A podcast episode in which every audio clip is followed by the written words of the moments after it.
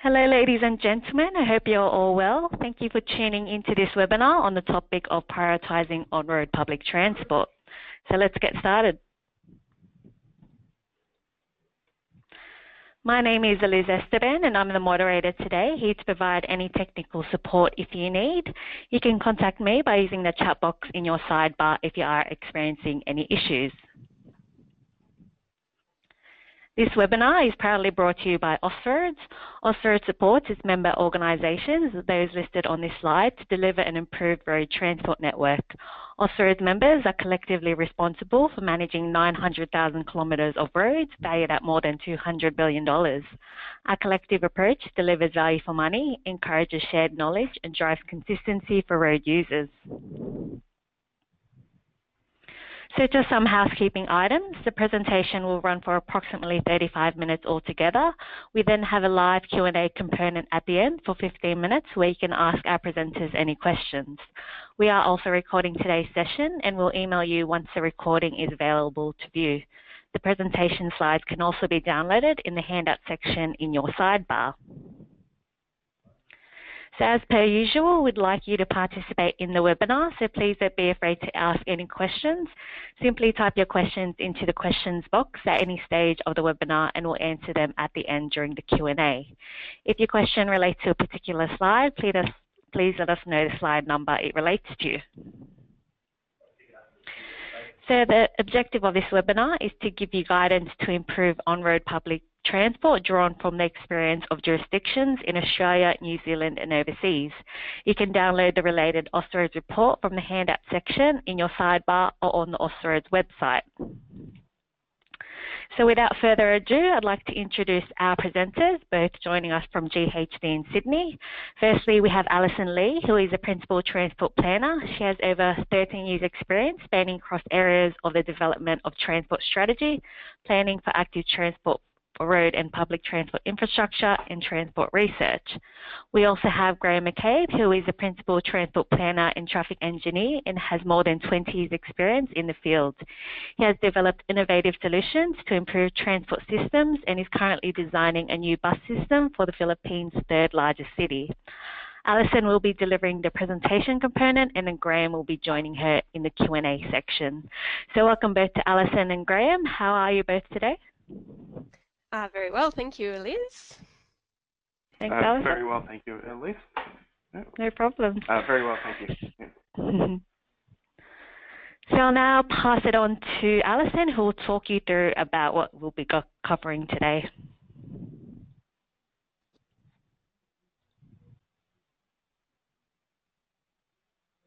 I'm just getting my screen up. so can you all see that Excellent. there? Yes, very good. Uh, so welcome everybody. My name's Alison Lee and as uh, mentioned you'll be hearing from me for the presentation about 30 minutes and then Graham and I will also be, Graham will come in and we'll both answer questions at the end. Sorry, I'm just getting my computer working. Okay, so to begin, I'd just like to talk a little bit about uh, the project team. Uh, we have had Jeremy Burden, who has been the Austroads project manager, whose home organisation is VicRoads, uh, and myself and Graham McCabe working on this. We've also been through the re reviews and advice and processes offered by the Austroads uh, process. We've had an extremely active working group for this project and I'd like to extend my thanks to all of them. Uh, many of them will probably be sitting on the webinar today, so thank you to all of you guys. Uh, the project has also relied on the local knowledge and advice from many Austroads members across Australia and New Zealand who contributed to this project via interviews, so my thanks also goes out to those people. Um, so in the next few slides, I'll just be talking about project purpose and outcomes. Um, so this project is, has been really about identifying the techniques to improve the travel time and travel time reliability of on-road public transport, summarising the impacts of these techniques and technologies, and also finally making recommendations for how these techniques can be disseminated more uniformly and more broadly through the, their inclusion in the Austroads Guide to Public Tran to um, Austroads Guides to Traffic Management. So we'll just refer to that as the guide, maybe here on in.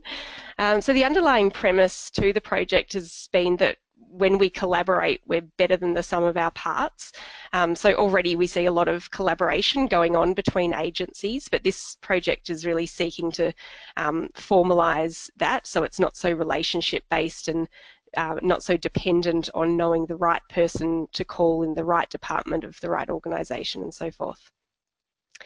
Uh, we're um, we are providing information ultimately which can be used to update um, the guide so um, this project's particularly interested in the impact on transport networks, um, travel time improvements and travel time reliability improvements. Um, and we also want to provide advice specifically on techniques and technologies which provide what we're calling advanced levels of priority for buses and light rail slash trams through road space allocation, signalling and stop priority. This project's been undertaken over three stages, which I'll be presenting today, and the first has been a literature review. We were interested in knowing what practitioners are currently using as guidelines to develop priority on-road public transport schemes. And the second stage has been undertaken um, with many, many jurisdictional interviews. And in this case, the, the point was to determine what practitioners, A, see as what is best practice treatments, and B, what is best practice examples currently out there.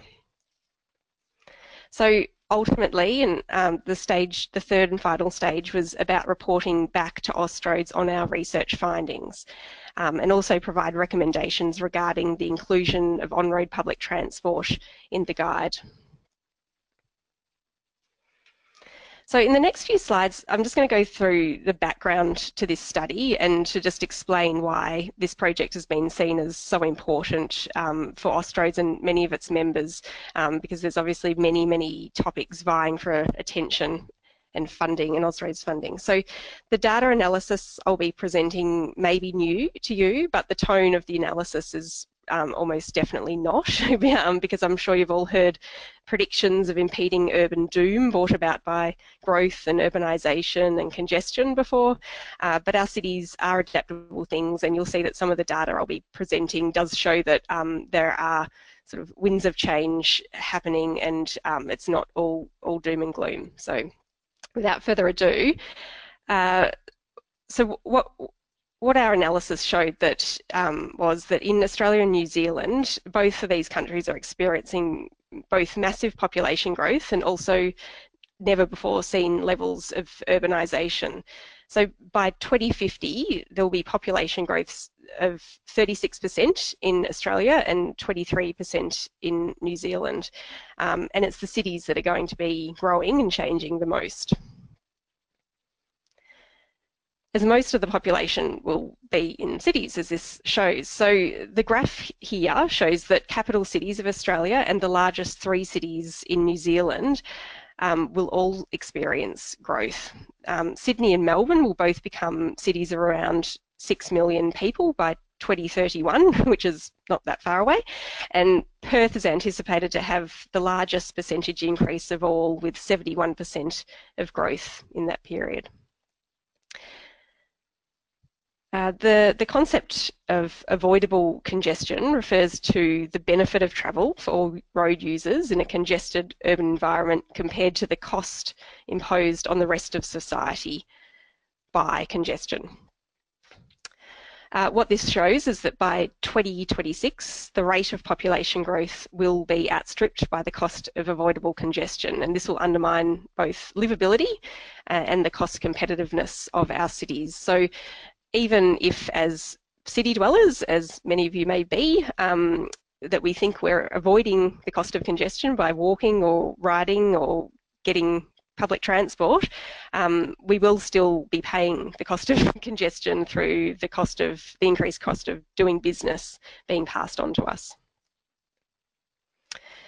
So what, what we've seen over recent years, particularly since the mid-2000s, is that government is responding with increased investment in transport. Um, and we've seen that both in road investment and public transport investment. Uh, in, in, terms of investment in public transport specifically, in dollar terms and as a percentage of overall expenditure, um, we've seen that increase in Australian capital cities uh, between 2004 and 2016, so the very recent history, passenger trips by road have grown by 12% in Australian capital cities. Um, so to respond to this challenge, Australian and New Zealand road and transport authorities have developed a range of measures to achieve improved performance of on-road, on-road public transport, um, including um, light rail transport and bus transport.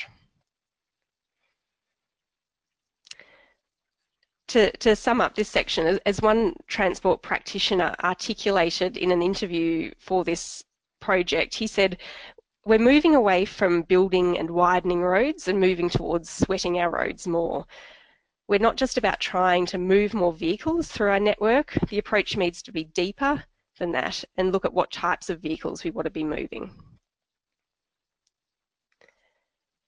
Um, just to touch on some definitions for this project, because um, one of the first questions I had when GHD started this project was around how on-road public transport is defined. Um, as we're seeing just increased variation and blending of transport modes at the moment. So just to clarify, what we mean by on-road public transport is that this project's concerned with light rail transport, or LRT as we'll call it, uh, and this includes uh, um, the American term of streetcars, trams, and light rail.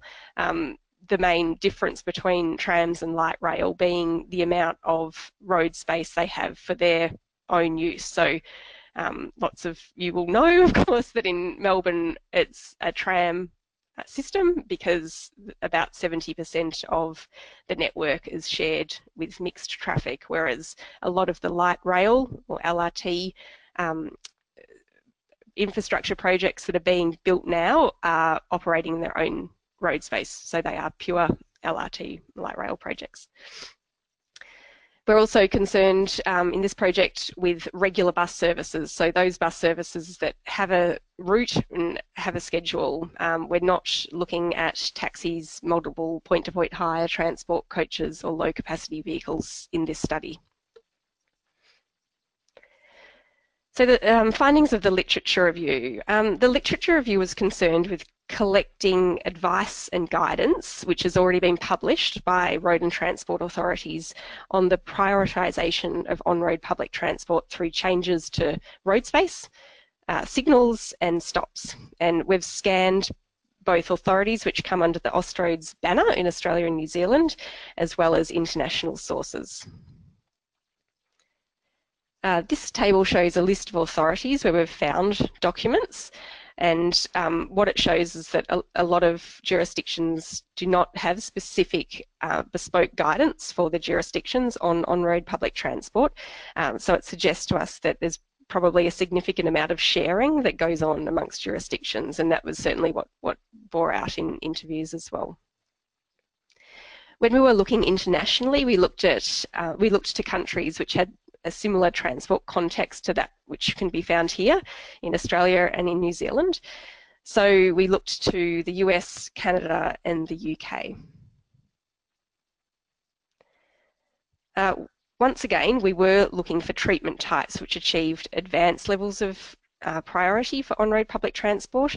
Um, and with regard to buses, we found that there were six common treatments that were used and reflected in guidelines for bus space priority treatments, and they're shown here on the screen.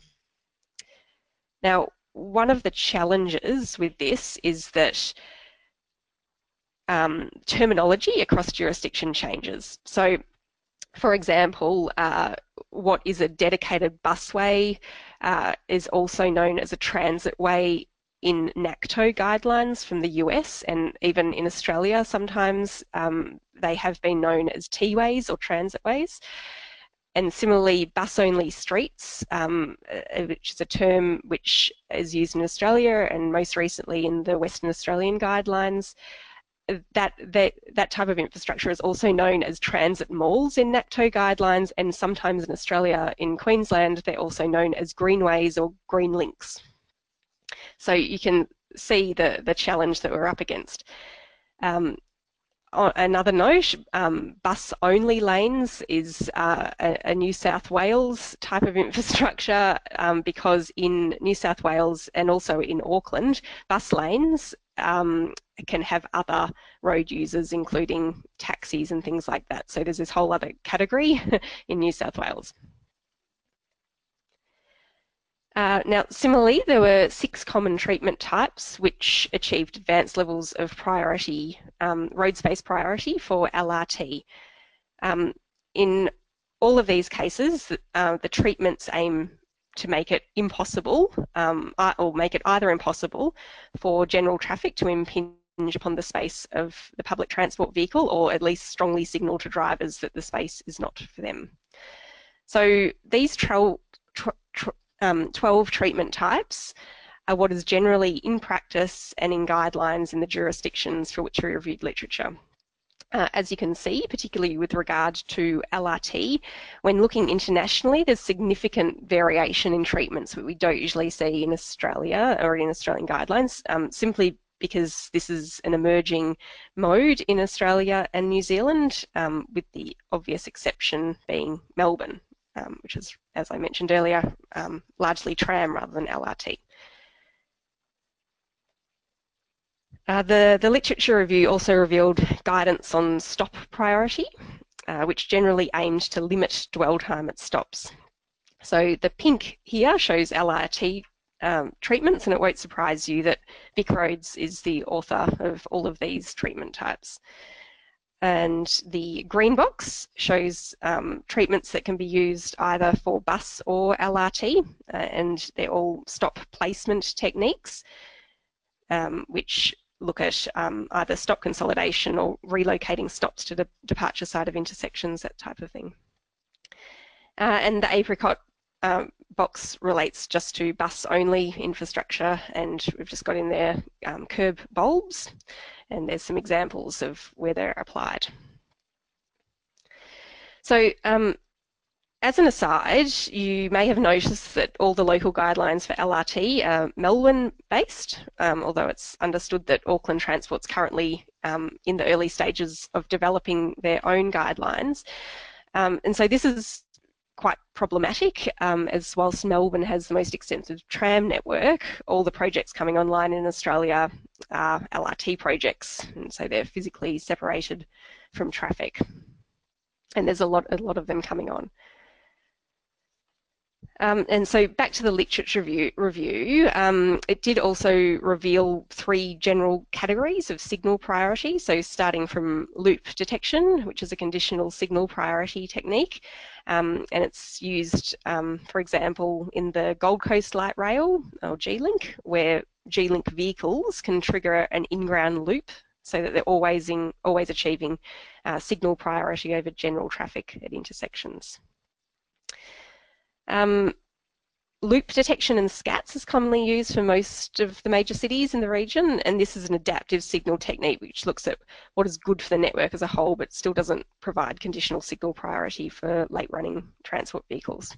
And then the third category um, is uh, the combination of those things with um, AVL or automatic vehicle location technology, where the the bus or the light rail vehicle can actually talk to the traffic signals and signal um, uh, trigger the signal to change for them if they're late running or so forth.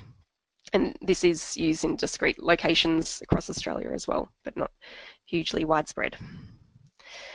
Um, so moving on to the, the case studies. So um, part of the reason for undertaking interviews across Australia and New Zealand was to glean case studies. And from these interviews, uh, there resulted uh, seven case studies from across Australia and, and New Zealand. These seven case studies reflected different, differing levels of um, priority, so from on the left, our, our first group being uh, the Auckland Manukau Road um, T3 lane, where buses are still required to share road space to a degree with other road users who, who can use the T3 lane, right through to our third category on the right being um, a Sydney example, the Liverpool to Parramatta Transitway or T-Way, which is a dedicated busway, and the Gold Coast Light Rail, which sees public transport vehicles operating in their own road space with um, their own signals, priority signals, and stop priority as well. And then the broadest category in the middle um, being um, examples where the public transport vehicle has its own um, priority road space but doesn't necessarily have stop and signal priority.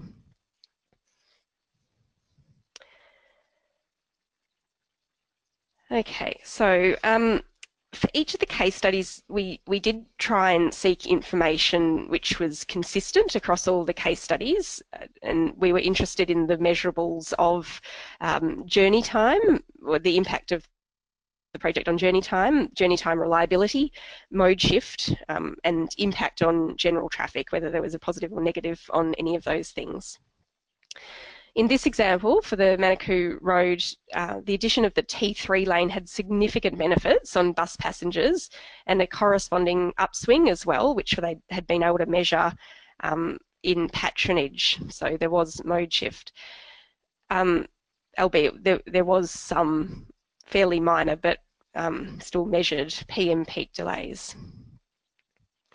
And you can compare that to in Adelaide, this East Terrace Grenfell Street project um, brought benefits to bus passengers, particularly with regard to reliability, but there were some delays to traffic also. Uh, similar results in Perth in Beaufort Street, uh, the peak hour bus lanes which were installed there had um, very positive impacts for bus passengers across all measurables, but some traffic was diverted onto other streets. The, the Liverpool to Parramatta Transitway, again, that was the dedicated busway, has produced very large travel time savings for passengers. And um, coming up to two Vic Road projects, which we looked at. Um, the first being the Victoria Road Bus Lane project, which had um, recorded journey time savings for bus passengers, and the Smith Street Tram Priority Project, which um, was an interesting one because it was really just highlighting to passengers that they weren't supposed to be on the tram lane. Um, so it was making the infrastructure more obvious to general traffic, and that had produced both uh, journey time and journey time reliability improvements for um, tram passengers. So interestingly, G-Link Stage 1 in the Gold Coast has produced uh, both a mode shift whilst generally decreasing traffic on all but one of the intersections that they had monitored. So that's the that's the um, the case studies, and you can see um, later on how some of the the findings of those were brought into um, our recommendations. So in terms of consideration for Austroads guidance, um, there were four areas that we have put forward to Austroads and its members for consideration when updating the guide. Uh, and they firstly are knowing the problems and causes to determine the right treatment and response. And I'll go into that a little bit more now. So we, we recommend structuring guidance based on problem type as there are really only two problems relating to the performance of on-road public transport. They're either uh, reliability problems or vehicle speed problems. Now, um, looking at the, the causes of these problems, um, the first potential cause of those either vehicle speed or reliability problem problems are um, traffic congestion and traffic demand. So the, the question that we were asking ourselves here was at, at what point does demand for movement increase um, and bus and LRT speed get so low that an intervention is warranted? The second cause of problems being um, either bus or LRT congestion. So the question here was at what point do vehicles get delayed by other bus or LRT vehicles so much that an intervention is warranted? And um, stop frequency. So at what point do bus or LRT vehicles take so long to complete their route that an intervention is warranted? So identifying problems and causes can refine a practitioner's potential response. So for example, in this scenario, uh, we see that bus and LR, um, see that bus or LRT vehicle speed is likely to be the problem and its cause is traffic congestion. So taking it through, we can see that an appropriate response by way of solution will likely to be dedicated lanes, signal priority, or a combination of both. So um, the question still remains, however, at what point should a practitioner intervene? So we have developed some ready reckoners to determine an appropriate point for intervention. Um, and a, a, quick disclosure here. So these ready reckoners are prototypes. They're based on particular scenarios which see three traffic lanes in one direction speed limit of 60 kilometres per hour and a green time ratio of 0.64. So that said, um, these are examples, but this type of ready reckoner can be developed um, with full functionality in terms of being able to adjust for all those variables um, for practitioners to be able to use a bit more adaptively. So first of all, um, this ready reckoner tells us the threshold at which bus or LRT vehicle speeds are so low that an, an intervention is required. So, for example, um, if we see this yellow line in the corridor where there are 60 buses per hour, speeds are going to start rapidly dropping at a point where there are 2,000 cars per hour. So you can see how useful this might be in a context of a corridor which has got increasing traffic volumes year by year and um,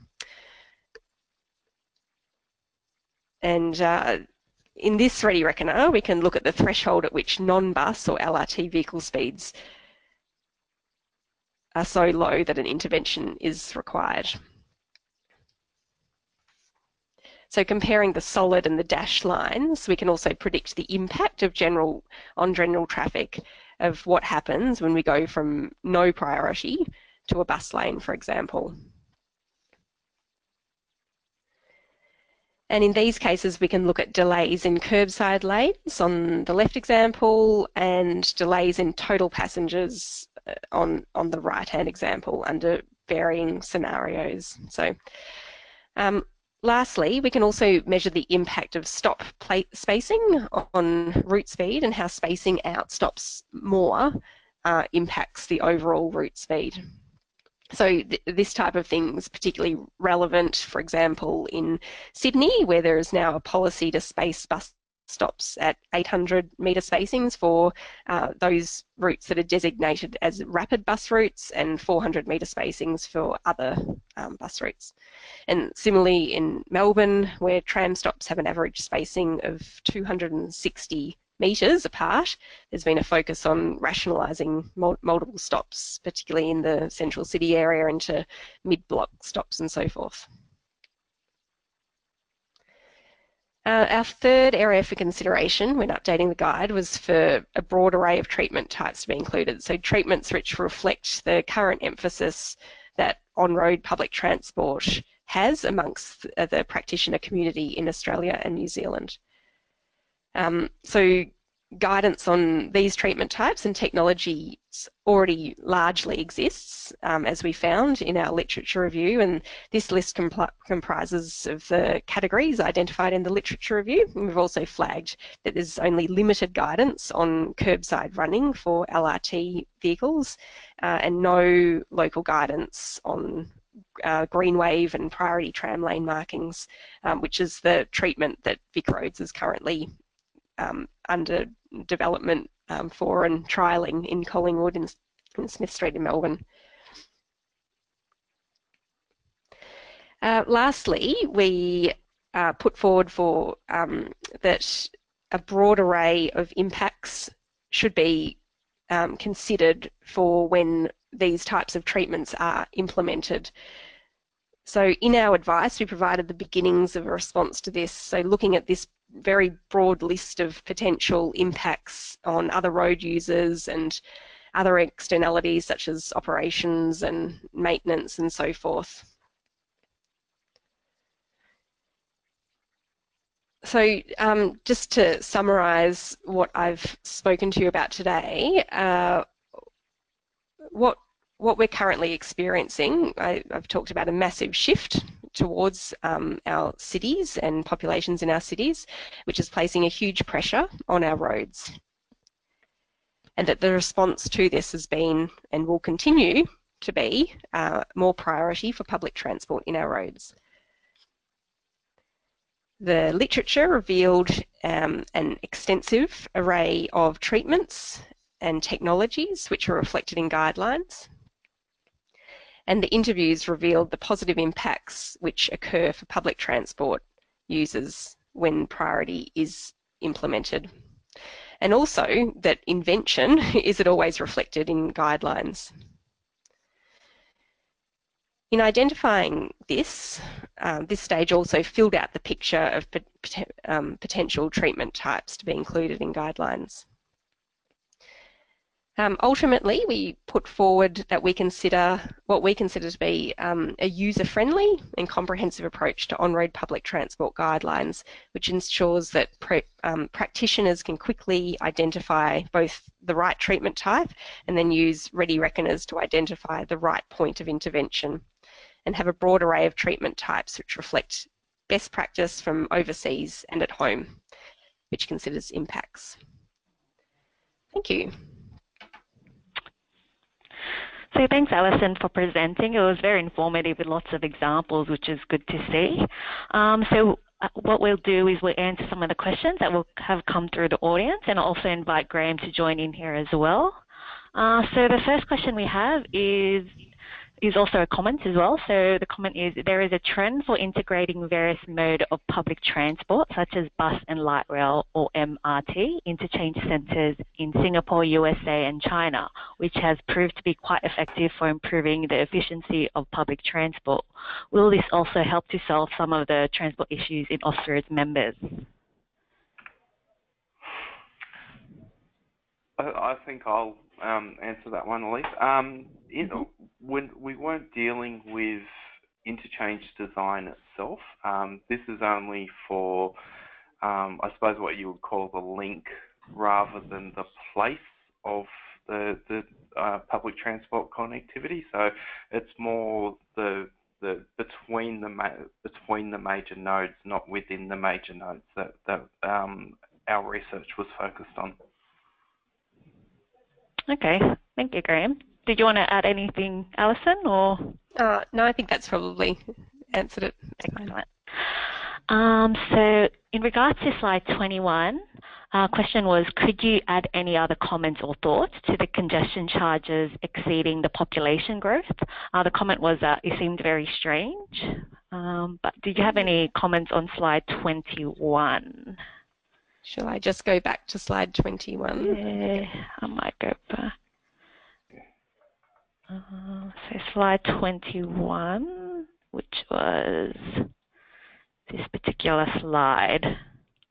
Yeah, I, I, I think this is, this is a, a fairly um, standard um, graph of congestion. Uh, once uh, congestion gets out of a uh, a linear range, so delays at intersections which cause queuing back through um, upstream intersections and so on and so forth. You get to you get to non non-linear um, increases in delay, so it, it, starts tending towards exponential delays. And, and, traditionally, what people have done is invest in um, additional infrastructure rather than making better, more appropriate use of um, infrastructure to, to try and ameliorate that, that congestion. Okay, thank you, Graham. Uh, another question we've received is how will these public transport priorities change for the coming age of automated and connected vehicles? I thought that was a good question to ask. it's a good question. Yeah. Um, well, I, I, could probably start answering um, this that question. Um, just by saying that this project wasn't looking at that particular mode. I think that's a whole other research area, automated and, and connected vehicles. But um, Graham, you could probably continue answering Yeah, that question there's as a- well, no doubt.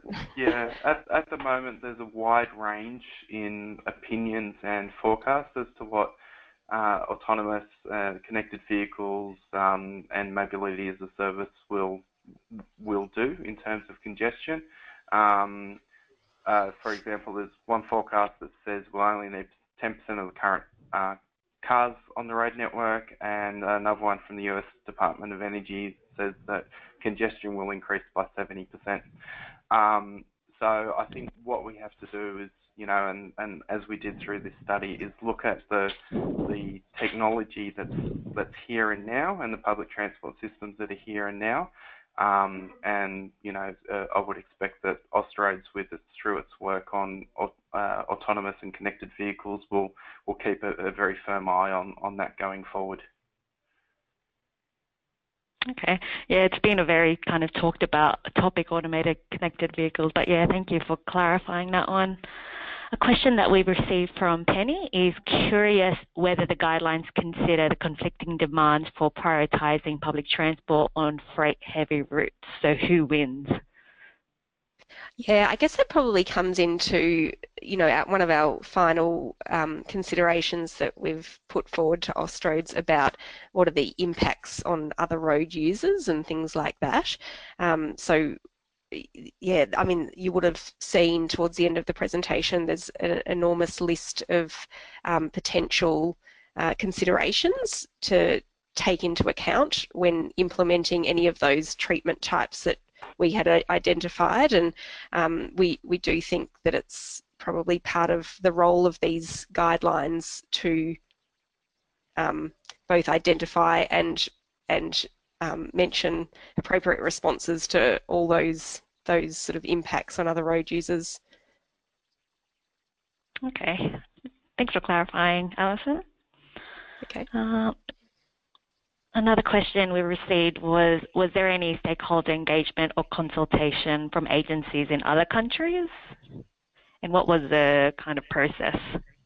Yeah, so um, there, we didn't um, specifically engage with practitioners in other countries, although having said that, um, in the extensive engagement that we undertook across Australia and New Zealand, a lot of the practitioners that are currently practicing um, in uh, in Australia and New Zealand are from other countries and have first-hand experience and, and recent experience of those other countries. So part of the point of those um, interviews was trying to tap um, the very deep um, knowledge out there about what's going on in other countries. And so, whilst we didn't specifically um, call up Transport for London or people um, in any of the NACTO agencies or anything like that, um, we did get a lot of information through um, through those interviews locally about what was going on there. Okay, thanks for clarifying that one. Uh, it feels, I think that's all the questions that we've received from the audience. I'll go back to our question slide.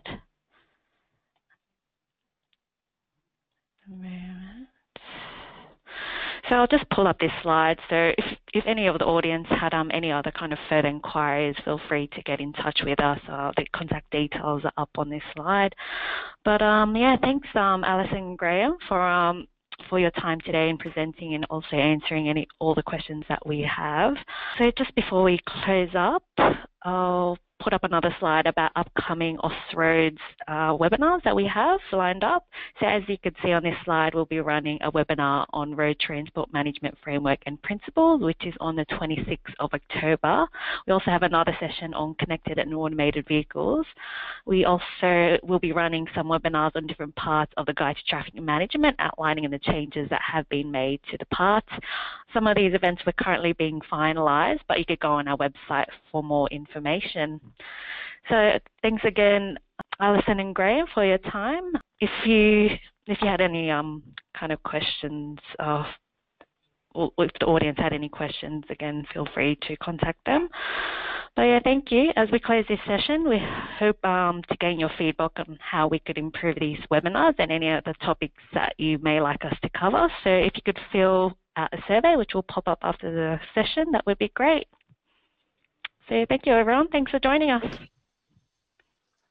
Thank you. Thanks, Graham. Thanks, Alison. No worries.